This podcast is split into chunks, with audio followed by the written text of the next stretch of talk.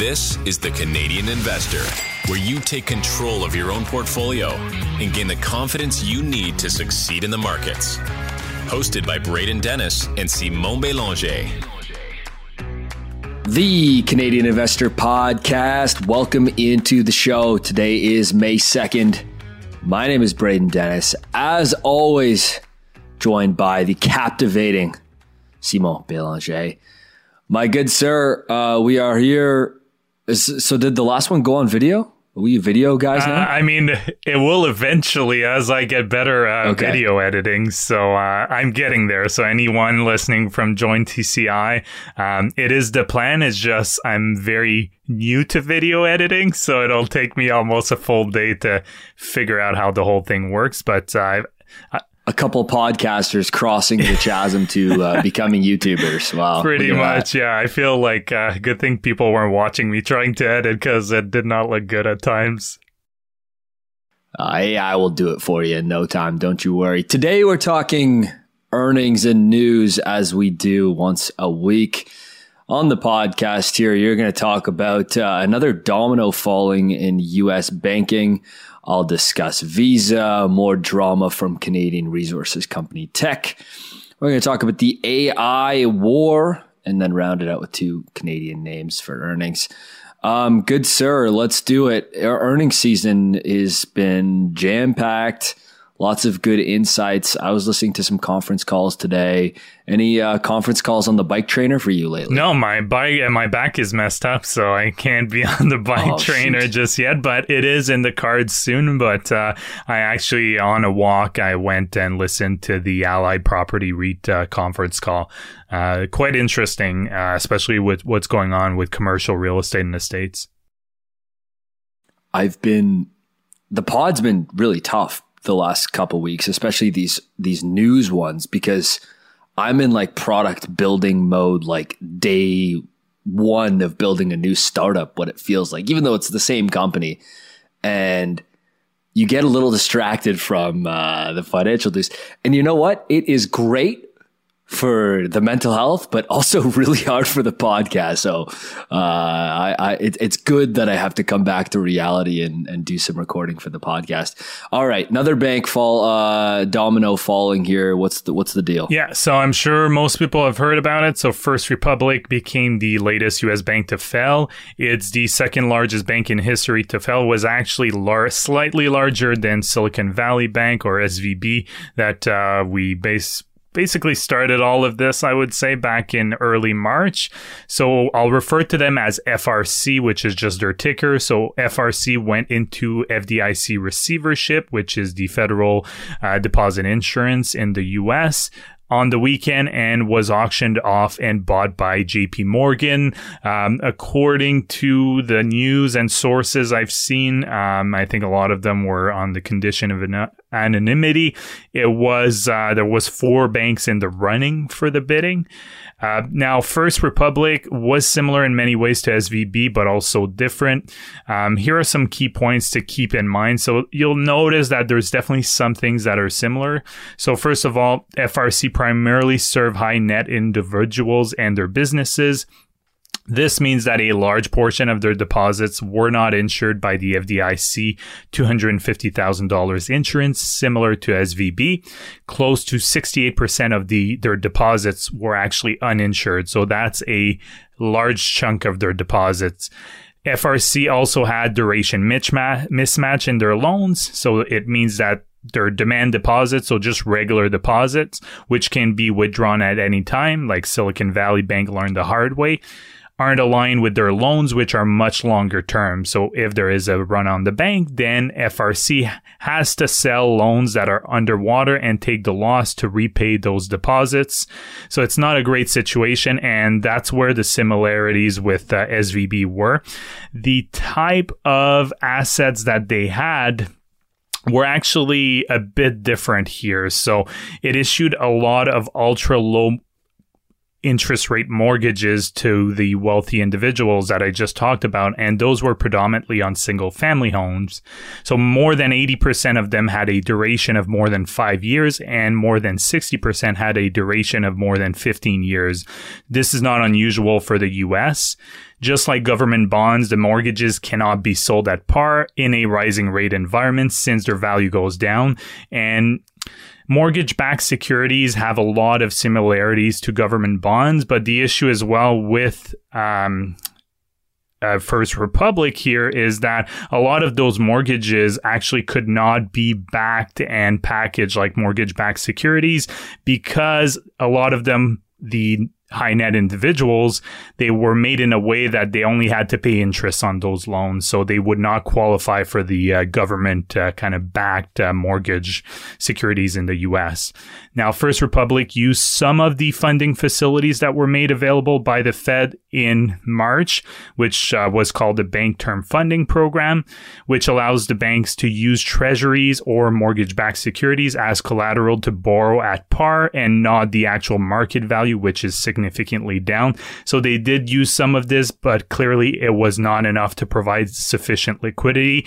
And that program is just really the only intent of that program is just to allow the bank to get things in order and essentially get more deposit in the bank. If they can't manage to do that, this program is completely useless. And it was just not big enough for uh, First Republic Bank. And Back in March, for additional context here, 11 large U.S. banks, including J.P. Morgan, injected 30 billion worth of deposit into uh, First Republic after the failure of SVB, and that was meant to reassure depositors, but obviously it didn't work. So when FRC released its latest financial statement last week, it revealed that it had lost a whopping 100 billion in deposits in the quarter compared to the end of last year, which is a 41% decline. So once that news came out, it didn't take very long for the basically the writing to be on the wall to uh, most people knowing that the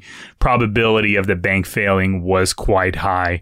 Um, before I go on, Braden, anything you want to mention here? I just pasted First Republic Bank's average total deposits since 2012 as it had this kind of amazing historic rise and growth all the way through to the end of 2022. And their stock price resembles a carbon copy, if you will, of SVB's.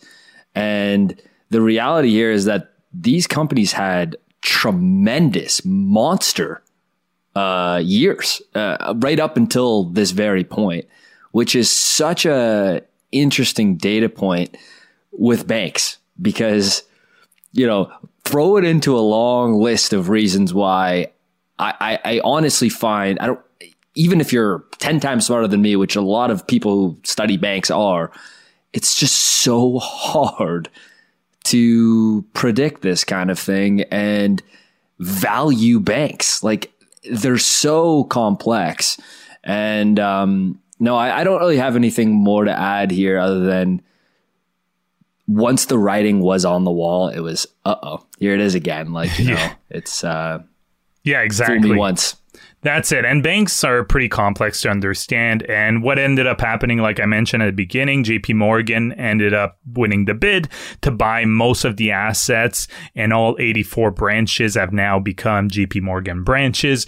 Part of the deal is that they will pay 10.6 billion to buy the First Republic assets, not all of them, but most of them, and they will not assume any of the corporate debt or preferred shares. And part of the deal is also that the FDIC will share the burden of any losses in the loan portfolio, which is definitely something that could happen because those mortgages, uh, some could be underwater, even though they're high net worth in individuals that typically, um, you know, pay back their loans. The, the risk of default is typically lower for these individuals.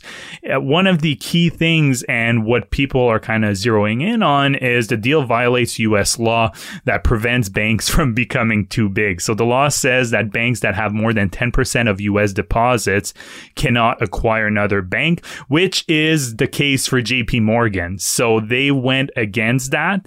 Um, hmm my perspective here is clearly the U.S. government and uh, the Biden administration did not want you know, to say that they bailed out a bank.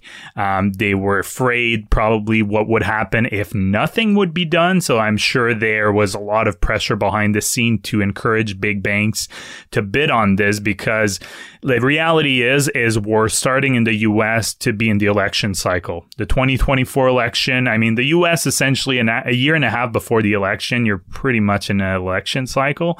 So I think there was, you know, that's the rumbling I've been seeing is there was a lot of pressure behind the scenes, but it also sounds like JP Morgan got a pretty good deal out of it. Um, and the last thing I'll say is I'm not, I wouldn't be surprised if there's more regional banks that face a similar situation. This was definitely one of the larger ones. So they'll probably be smaller if there's other ones. But keep in mind that the next financial crisis, whether it's in 5, 10, 15, 20 years, it's most likely going to be something entirely different because this crisis is definitely different than 2008 where it was a credit quality issue. This is a duration mismatch. So the next, and that's the issue with regulation is it addresses this crisis, but it doesn't really look forward on the other potential issues that could arise in the future. Yeah, well said. Uh, duration mismatch it, it seems so obvious and elementary when you look back at just kind of the huge mismanagement of their balance sheet and you know who yeah. thought rates was who thought rates were going to have the move that they did. I guess clearly not even these execs right? Yeah and the easiest way for people who want like may not fully understand this just think about it on your personal situation right? So if you want to build an emergency fund, you want that money to be readily available if you need it. You're not going to put your emergency fund in a five year GIC that's locked in because, you know, you won't be able to access it or you might be able with some significant penalties. So that's the best way to kind of explain it from a personal perspective where you want things to be liquid that you may need at a moment's notice. And for anything else, yes, you can have a longer duration, but you have to realize that you won't have access to it right away. Yeah, good analogy. Like the way I'm thinking about it too is like, say with rates near zero, you bought a bunch of two year GICs and then, you know, a year later you could get 5% on them and that your current locked in rate is like nothing. Those GICs are not very valuable anymore, are they? And it's not a good comparison because you know, it's GIC versus a bond. But to give you kind of an analogy yeah. of the markdown that these companies have to actually, the hits they have to actually take when those bond values are just not worth what they were. Um, when rates move as they did, so that's kind of what people talk about with the the rate mismatch. Um, very interesting, uh, dude. I'm just looking here, like uh, FRC was a two hundred and twenty dollar stock in the fall of 2021. Yeah, I think it had like a 40 billion market 40 cap, billion. and then just bef- when it closed last week, I think it was like 500 million. it's like it's crazy. Yeah, yeah. I, gosh, this is why I was so hesitant to try to take advantage of of some deals, uh, if you will, in the banking fallout yeah. because I thought they I thought FRC was going to be hurt deposit wise, but I didn't think it would be mm. like hmm. this. Yeah, and the other issue too, and I think Charlie Munger kind of I saw some headlines that he mentioned. Uh, you talked a little bit about that on the weekend. Was that um, there's a lot of regional banks, and I'm gonna do a segment on that in the near future in terms of commercial real estate in the U.S., where you're seeing banks who have loans on uh, commercial properties, so office space, and these offices. I know San Francisco is definitely at the top of that list, where you have all these big tech companies that are basically barely using their office space. The occupancy rate is extremely low. So you can make a case that, you know, the value of these buildings have gone way down when these loans come to renew. You know, the the banks may be on the hook for for quite a bit of money because ultimately, you know, they they own the property at the end of the day if there's a lot, you know, there's a lot of mortgages issued against that. Let's uh move on to oh dude, before we do that, should we talk about this FinChat thing that's gone completely viral? I don't know. I I, I think I've heard of it. but dude, there's like there's some LinkedIn posts. Really? That there's some LinkedIn posts that I'm finding in the wild. There's one that I found yesterday that like I didn't know about. Like it, it hit my timeline oh, wow. organically, or like my friend shared it to me, hit his timeline organically. And it had over 6,000 likes and 650 reposts on LinkedIn. That day we we had 13 and a half thousand signups. It's free free publicity right there. That's the best kind of publicity. Yeah. Who doesn't love free marketing? Yeah. So it, it. Com- I feel like with Stratosphere, you know, a lot of the growth was attached to the podcast. A lot of the growth was attached to just kind of like us willing its growth forward. You know, like yeah. direct outreach, like elbow greasing it, and this is just like viral loop. Uh, and we've done some engineering things to make sure it, it goes viral. But dude, it's been uh, it's been an absolutely nutty 48 hours. Or sorry, uh, week and a half ish. Yeah, yeah.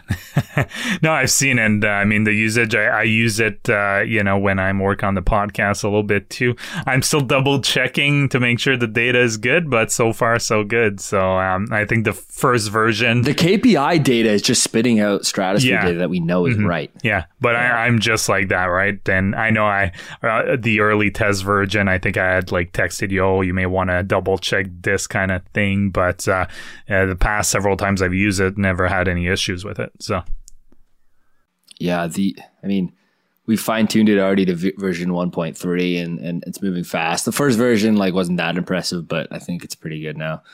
Uh Visa. You ever heard of Visa? Yeah, I heard of They're, it. um you've heard of them? Okay, cool. They had their quarterly release, I guess was it uh, a few days ago now. The the Q2 2023. This is their their Q2 fiscal. And net revenues were up in I'll do in uh, USD constant currency. Uh, net revenues were up 11%. Net income on GAAP was up 17%. Earnings per share up 20% because of the buybacks. And uh, it's, you know, Wonderful double digits across the board. Payments volume up 10%. Cross border volume still up massive, up 24%. So we're now like, you know, we're, we're back with a vengeance more than uh, 2019 numbers. Transactions processed was up 12%. Every KPI you can really think of in the 10 to 20% growth for this business. And I mean, here we are in 2023, and the thesis just still remains so strong, so inflation resistant, given the fact that it's you know death by a thousand paper cuts type business, 60 percent operating margins. Like, are you not entertained? I keep uh, this business uh, and Mastercard at a 10 percent combined position, and uh, it's time I, I bump them up because they're a percent or two too low right now. So um, I, I was discussing on the joint TCI that I'm, I'm adding a, a percent to them each once this Norbert Gambit goes through. Uh, put a little graph here, Simon. Total transaction volume is on a trailing 12 months of 14 and a quarter trillion, which is kind of hard to wrap your head around uh, that number. Earnings per share has compounded at 26% since September 2012 like not much more to say other than the most brilliant unit economics you can think of with a business that is highly, highly entrenched. And uh, the show goes on. Yeah, exactly. We'll have to get used to kind of go sharing our screen so uh, people who are looking at the Oh, video, but uh, that's okay. For the next one, we're still, you know, that's why. Uh, Still podcasters, yeah, exactly. not YouTubers. Yeah, I think uh, within, I think the next probably month or so, we'll, we'll, you know, I'll get better with the uh, video editing and we'll get better at just sharing our graphics so people actually know what we're talking about. It's a pretty nice looking graph. I uh, Yeah, it is. I must yeah. say. Yeah, that's it. Um, now to move on, I think you alluded to this. So there's more Teck drama, not tech technology, but uh, the mining company TCK. Uh, essentially, you know, I think they're they. They're just taking over Rogers in terms of drama. Um, it really seems like you had the family We had, drama. uh, yeah. we had C- we had the CPCN rail drama with KC Southern.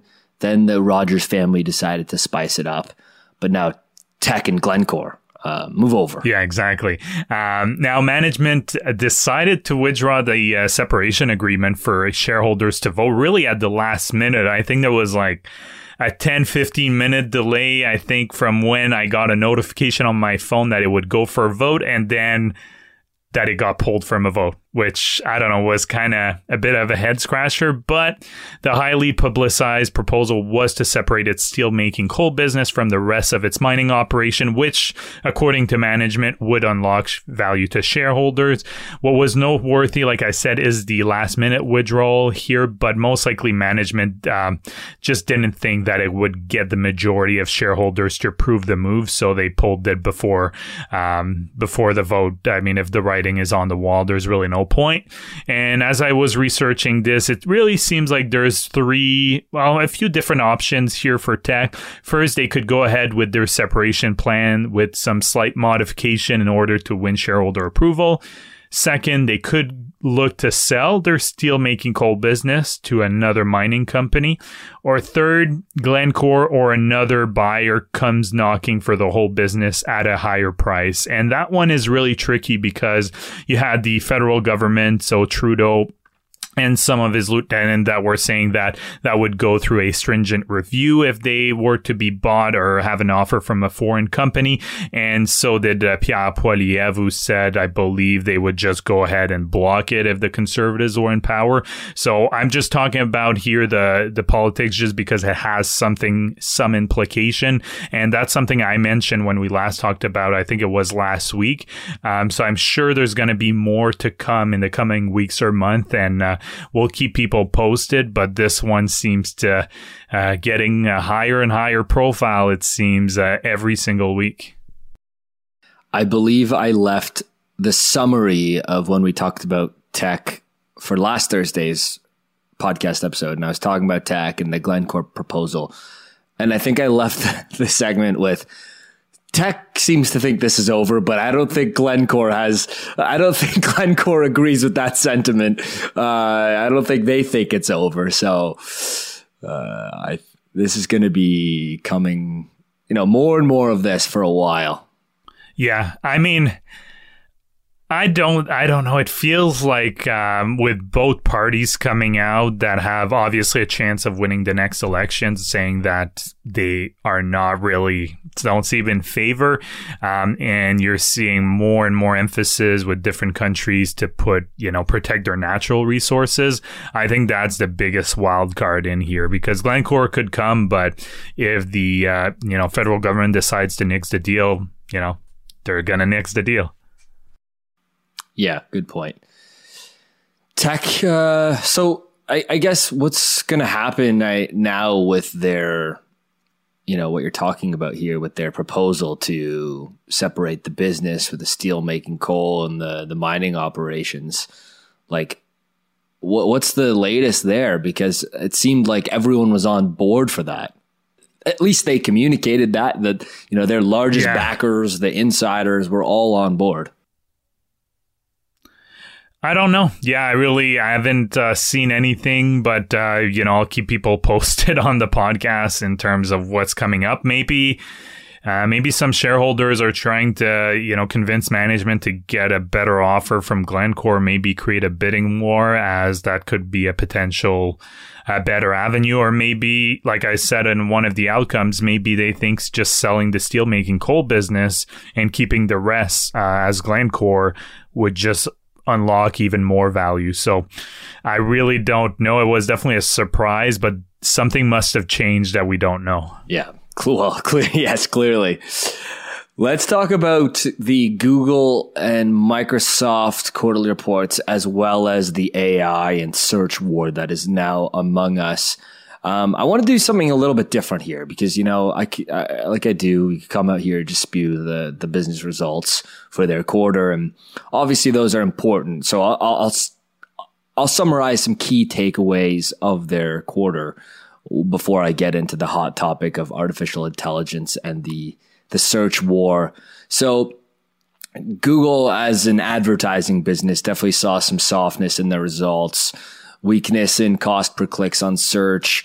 YouTube had a bit of a down quarter and, and, so forth. I mean, when you look at CPMs, cost per clicks, look, this is an advertising business and advertising is cyclical and has, uh, effects from the economy, the strength of the advertising market, uh, for sure. And so the one really positive note here is the cloud business continues to grow, uh, at, you know, industry leading rates and had its first profitable quarter of operating income um, while they uh, continue to gain some market share. I personally like the product. Um, we use Google Cloud infrastructure for my companies. They're super easy to use, which is contrary to, I would say, the uh, Google Search Console and the Google Analytics and uh, or Gmail. G- oh my god, Gmail. oh my god, the search on there is atrocious, atrocious yeah. for a company that does the search business. The Gmail search is atrocious. Uh, even if you're on the paid enterprise version of it, still like you like search something that you know exists in there you don't get the result. I know, and it, the threads as well, they're so confusing. So like I don't understand how they haven't been able to fix that, but I digress. Sorry. No, for- no, you're right. I mean, like their their B2B enterprise tools have some of the worst UI UX I can possibly think of. Which is like how? Don't you have like didn't you empl- like hire 13,000 employees in the last quarter? Um, and so, yeah, that, that's, I, I do like the cloud offerings they have. Of course, it's become a little commoditized between the, the Azures, the AWS, the, the Google Cloud Console, but uh, I do, I do like it. Now, one thing that was not mentioned on the call, and why none of the analysts were deciding to grill them, I, I don't know, is one of the great mysteries of that conference call was the cost cutting strategies they've come out with are like no more snacks in the lunchroom. Like it, it feels like this business is being run like a summer camp while Apple and Microsoft are being run like businesses with disciplined capital allocation. And it, it's fine to be run like a summer camp, Simon if you continue to own the most lucrative monopoly on planet Earth, which they have for 20 some odd years. But the world is changing. Uh, all of big tech, unfortunately, I'm not celebrating layoffs, but it is the reality of it. There's been immense layoffs in, in technology as companies kind of scale back their their spend. They realize, okay, we're not going to probably grow 30% year over year for eternity. So we got to, you know, have some disciplined capital allocation and, and longevity here, which is business in itself. It feels like Google's still being run like a summer camp. And the business I didn't foresee having rapid changing dynamics uh, with search and the way people extract information. Just a year ago, uh, we did a stocks on our watch list segment. I think it was June-ish, I, I did a segment about how I think Google is outrageously cheap here at 17 and a half times earnings. I'm increasing my position. The gatekeeper of the internet trading at sub 20 has optionality in cloud, YouTube, other bets, uh, AI, look no further. And I, I still agree with that sentiment. I, I still, I still hold that sentiment here, but the future is looking more different than the same in how people extract information online. And when the future looks different than the current status quo, that's like the arch nemesis of a natural monopoly. And so I've had to kind of change my thinking and, and do some more extraction and understand AI and understand what are the unit economics of a search when it's all kind of creating this text, the answers in front of you instead of driving clicks. Like, how does that affect the, the business model? Um, anything more to add there until I get into Microsoft and the wars here? Yeah, I mean, not too much. Um, but your comment, you know, for the efficiency part, you know, we're just cutting the snacks and stuff like that. Like, I do, I do think at this point, maybe gets a year or, you know, grace period, but I think you're going to start seeing some shareholders asking for a change in CEO. It's too bad to say. I think he's done some. Sundar. Yeah, I think Sundar yeah. has done some really good things. But from what I've been reading and hearing, is that there seems to be this culture at Google of you know being afraid to break things, where you have their competitors yeah. that are like you know just full going a hundred miles ahead, pulling uh, maybe a you know a page out of Elon Musk's playbook where you know you try something doesn't work, you break it, that's fine, just move on, you know, revert it back to what it was. Yeah. But at least you've learned something. Like startups. Yeah, do. like startups yeah. do. I mean, I'm not saying to do like Twitter is doing because I feel like that's probably a bit too extreme because the extreme. I think they they're actually uh, we don't see their financials, but I feel like they are hurting their business and there's starting to be more and more alternatives that could be Elon said he's running the world's largest yeah, nonprofit. Yeah, exactly. But I mean, yeah, Twitter. um, that's probably the other extreme. But I think there's probably a, a, place in between where Google is at now and a Twitter and Elon Musk, where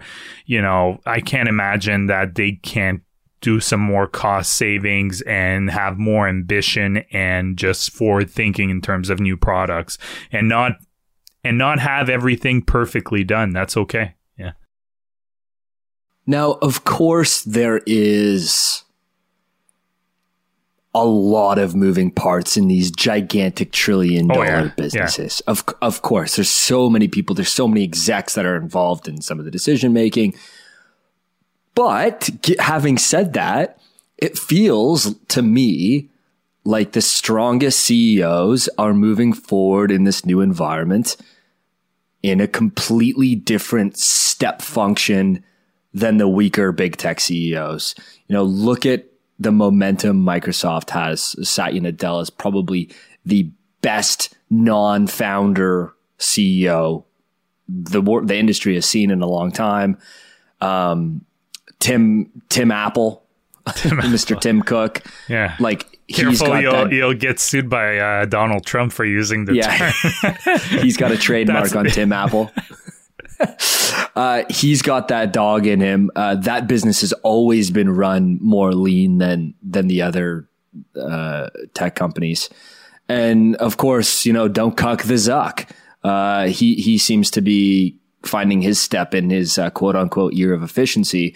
And then you have Andy Jassy and Sundar coming out with just meager results uh, and in a time where things are, you know, quote unquote wartime CEOs, you know, like if it's a stupid saying, of course, like, you know, but it's true. I, I, you're seeing a bit of a divergence, I think, in the quality of the, the person at the top.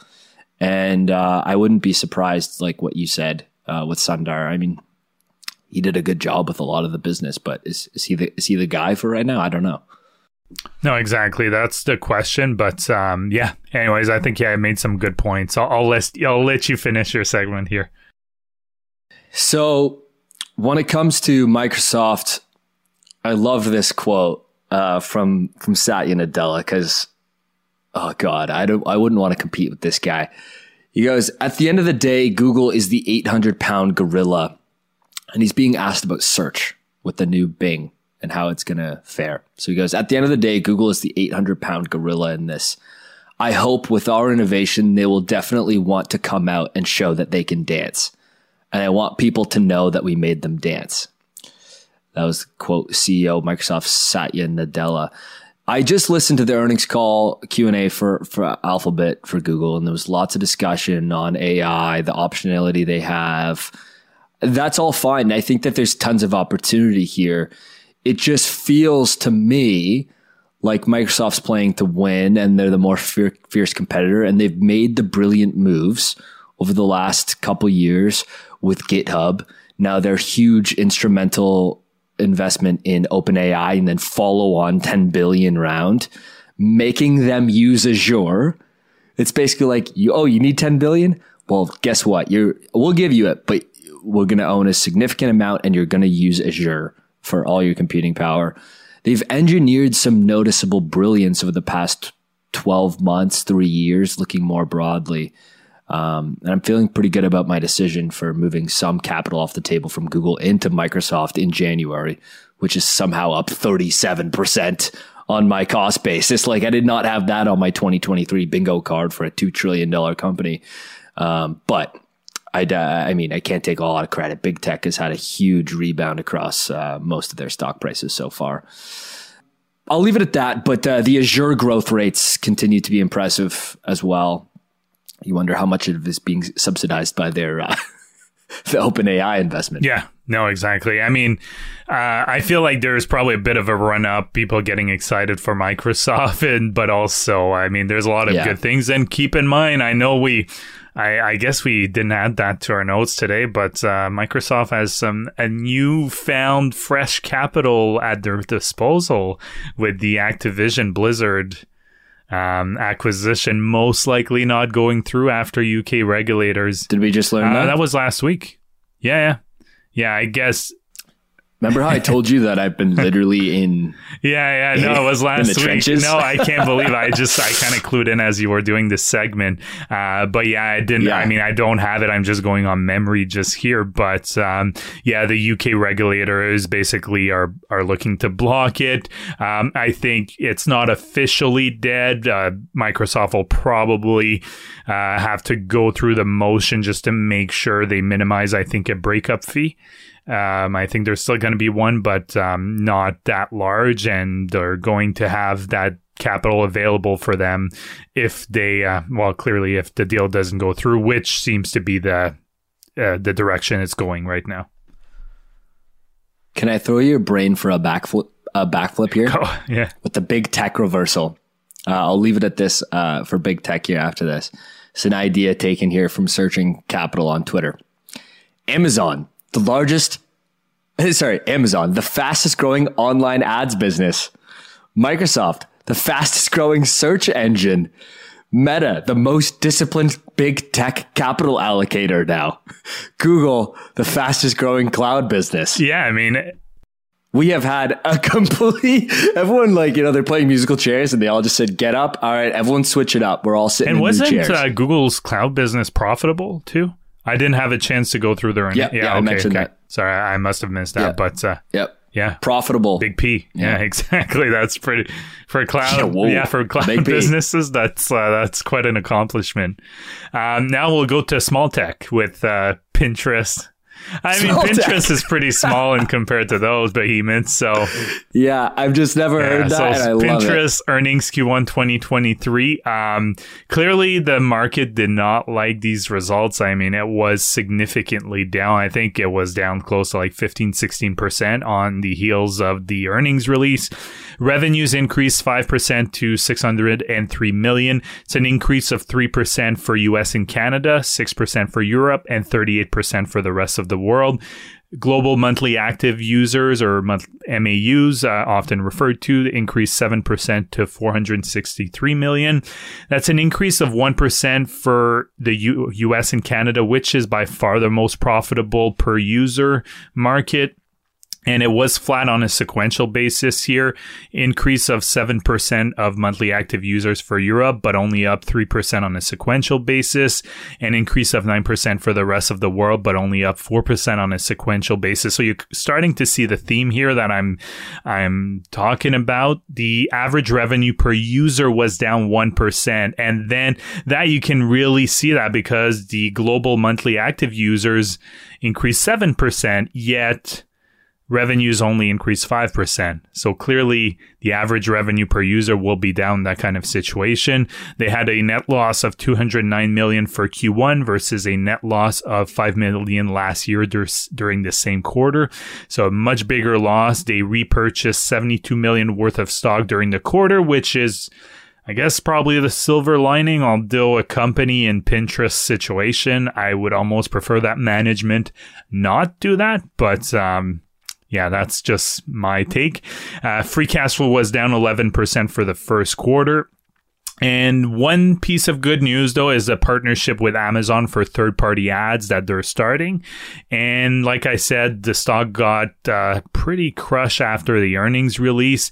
I think, you know, one of the reason is, like I said, the average revenue per user was down and the guidance wasn't great. They said that revenue growth would be in line with the current quarter, which is implying mid single digits. However, they guided for expenses to grow in the low teens, which means that profitability will be impacted further. So I used to own Pinterest. I'm glad I sold it because I was starting to see these signs and I didn't know if things were going to turn around. And my bet was that it would. But after a year and change of waiting for things to turn around, um, I just decided it was best to sell my position here. And it, I don't know. There is a lot of red flags here that things may be taking a turn for the worse. Maybe this partnership with Amazon will kind of turn things around, but um, not great in terms of uh, if you're a shareholder for Pinterest. Pinterest for me has never passed the if the stock market closes down for 10 years and you can't do anything, and you can't ever sell the stock. You know, the old Warren Buffett 10 year test. Yeah. It, it's so like just the alarm bells go off. It doesn't even come close to passing, you know, the first tier of that test because I just don't know how long this business really has product market fit. I, I I'm not sure.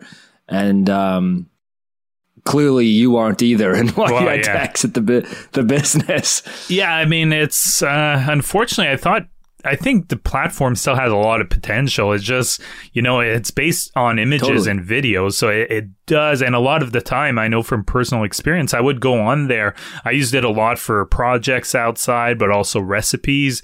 And I'm, for some things like projects, if you need a specific tool or kind of, you know, item related to that project, you know, I, I'd be wide open to, hey, can I get a link to Amazon to buy it right away? The exact thing that I need. Yeah. Uh, but for whatever reason, I mean, such high search exactly intent. but uh, I, I, mean i think they've done an okay job it actually their arpu has actually increased quite well over the last two three years but the fact that their user growth is kind of stagnating a bit. They're really just seeing good uptake in the other than Europe and Canada, US, which is not great because those markets are not being monetized all that well.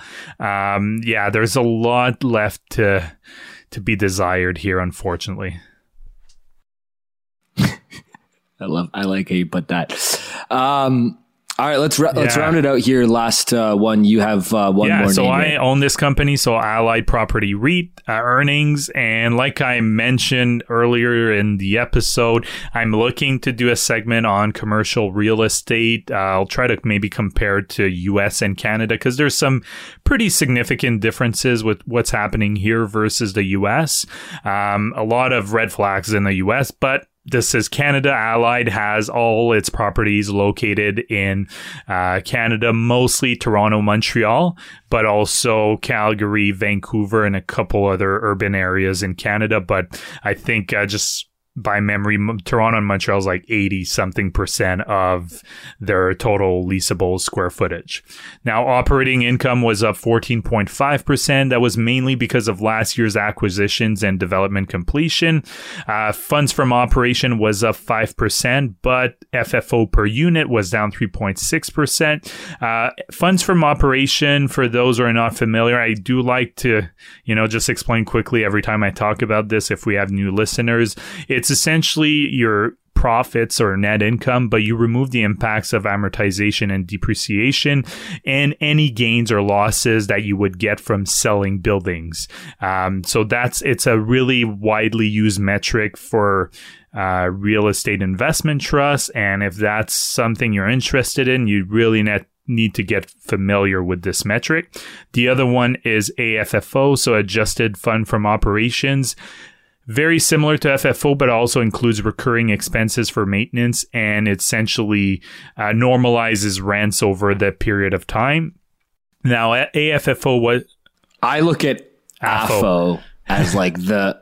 I look at it adjusted funds from operation. I look at it as like the Nirvana yeah. metric. Yeah, there. It's a very.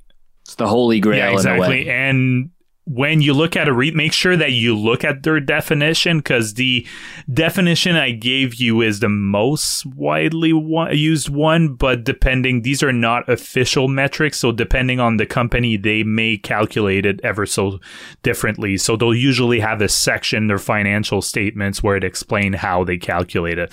Just make sure you're aware of that. So AFFO was up 4.1%. Um, but per unit was down 4.5%. Now, they are seeing strong rent growth with rent per occupied square foot, excluding uh, their UDC portfolio, which is their urban data centers, which is up for sale currently. So that was up 3.7%. So that's quite strong considering what we're seeing down south, for example. Leased area was down 50 basis point to 88.8%, while occupied area was only down 10 basis point to 88.2%.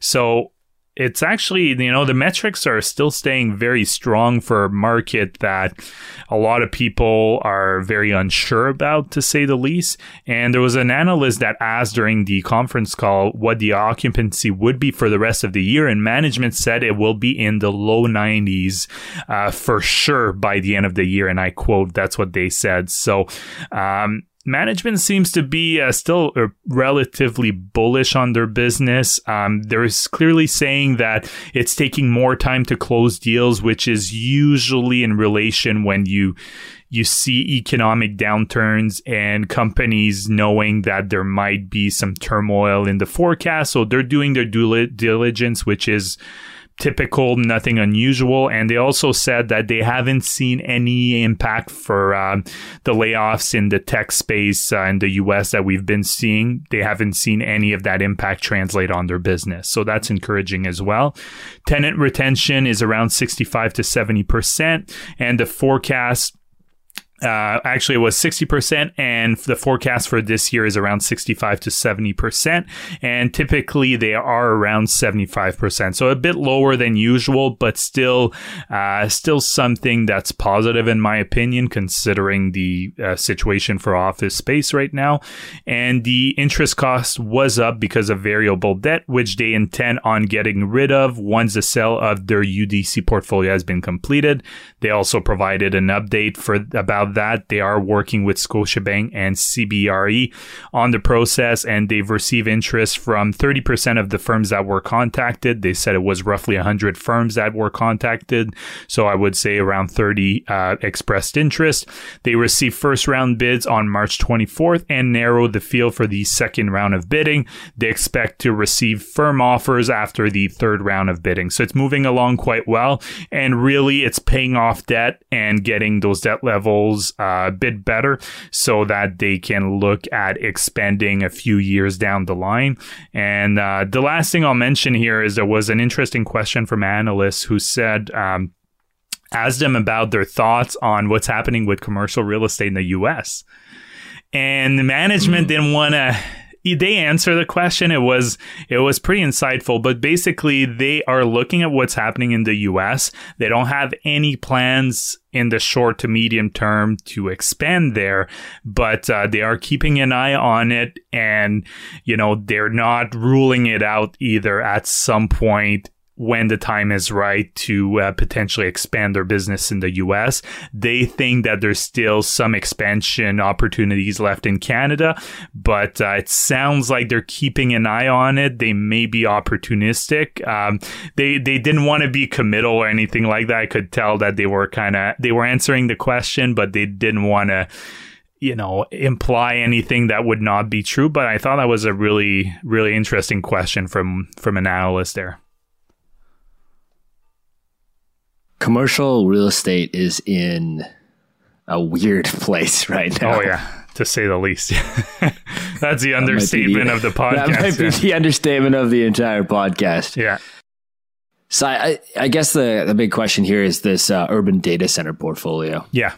Yeah, exactly. I mean, it's going well. I think it's actually smart for them to do that because they want to focus on what they do well. And uh, urban data center have been doing, or I mean, data centers as a whole uh, have been performing pretty well, at least uh, in the last year or so. So I think there's I'm not surprised that they had a lot of interest in that. So I can see them getting a pretty good value out of it. And then removing that variable debt off of the balance sheet, I think is a smart move. And then their balance sheet will be in good space and they can, they should be able to weather any kind of downturn in the rental office real estate if there is one in the next few years. Thanks so much for listening to the podcast today, folks. We appreciate you. Uh, this is the Canadian Investor Podcast. We are here twice a week, no matter what. And you can listen anywhere on your podcast players. If you want to support the Patreon page, that is at jointci.com. We just did our post uh, yesterday.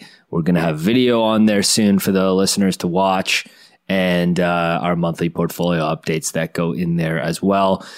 If you are um, living under a rock and haven't gone to jointci sorry, wow, I got too many URLs. Okay. If you're living under a rock and have not gone to finchat.io, F I N chat.io, it is uh, like Chat GPT, but loaded with financial data and trained on uh, being a financial analyst. We trained it on 3,500 pages of Warren Buffett, um, tens and tens of thousands of financial metrics tens and tens of thousands of earnings calls, transcripts, and investment books as well. So, uh, and it can also help you with your golf swing. That's right. And it, if you pay it enough money, it'll also help you with your golf swing. Dude, imagine like uh, it's gonna it's gonna affect the physical world one day, and uh, maybe that'll be true. We're about to record another show uh, for the Monday release, and I'm actually going to talk about investing and how it relates to your golf swing. So, uh, oh yeah, that's right. There, yeah. Mr. Belanger, you stay yeah. tuned there. I wasn't even I thinking about that actually. So. Yeah, you're ahead of the game. All right, we'll see you in a few days. Take care. Bye bye. The Canadian Investor Podcast should not be taken as investment or financial advice. Braden and Simon may own securities or assets mentioned on this podcast. Always make sure to do your own research and due diligence before making investment or financial decisions.